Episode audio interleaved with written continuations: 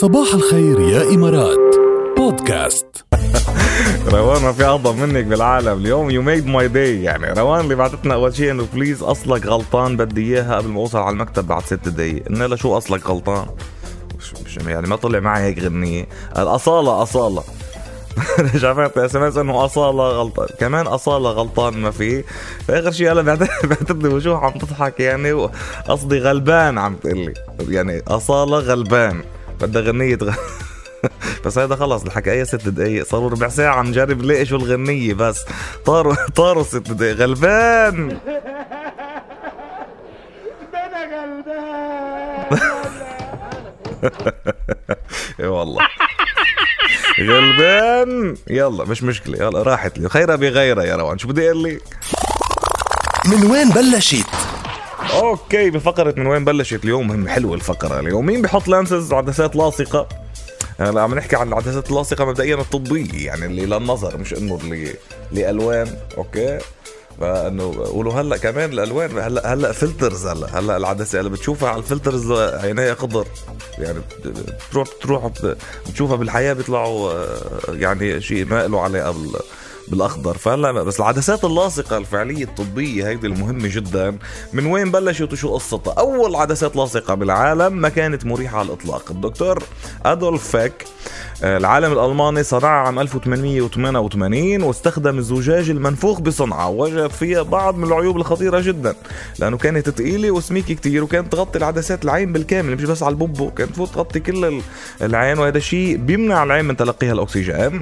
وبسبب هيدي المشاكل يعني ما كانت العدسات الزجاجية أمر مستحب وعرفت باسم العدسات الصلبة إلا أنه البعض استخدمها وأدت إلى تهيج العين أيضا ففضلوا ارتداء يعني وقت قليل وبعدين طلعت مش عملية ابدا ولكن الدكتور أدولف فاك اختبر العدسات اللاصقة للمرة الأولى على الأرانب. من بعدها اختبرها على نفسه وعلى مجموعة تطوعت لهذا الشيء. وممكن القول بلا حرج إنه هو أول من اخترع كونسبت العدسات اللاصقة آه، لأنه شاف انه قادر على تصحيح آه، الرؤية. وفي ثلاثينيات القرن الماضي كانت آه، يعني يعني وقت الأحداث والتطورات بخصوص العدسات اللاصقة. من بعد ما اخترع أدولف فيك بثمانينات القرن التاسع عشر آه، كان أول مرة ولكن بعدين بثلاثينات القرن الماضي طور الموضوع وتم إدخال البلاستيك بالعدسات مما أدى إلى تقليل وزن العدسه بين الزجاج والبلاستيك في فرق.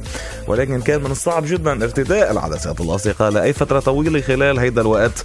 لا تزال العدسات تغطي العين بأكملها وكان لابد من صنع قالب من العين للحصول على الملائمة الصحيحة. بال 1948 صنع الطبيب عيون من كاليفورنيا اسمه كيفن طوهي أول عدسات بلاستيكية بالكامل تناسب القرنية أو البوبو يعني بس ومش العين بأكملها وكانت العدسات صلبة ولكن يمكن ارتدائها لفترة أطول ومريحة أكثر من سابقتها ولكن ضل في مشكلة كبيرة لأن العدسات ما فيها أي ترطيب للعين من خلال الأكسجين أي لم يكن لها أي متنفس للعين نفسها. وبعد هذه المشكلة مستمرة.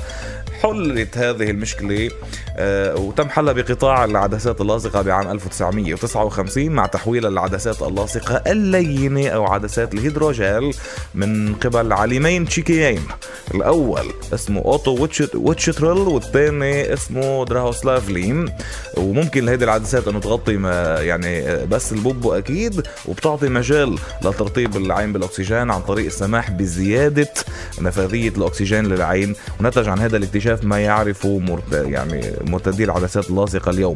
يعني اللي, اللي نحن اللي بيلبسوا عدسات لاصقة هودي هودي هن. اللي بنلبسهم اليوم فينا نقول هيدا يعني هيدا هون بلشوا بال 1959 مثل ما بنعرفهم آه اليوم. وتحسنت أكيد صار في تطويرات كثير من وقتها لهلأ ولكن هيدا الكونسبت بلش من هونيك.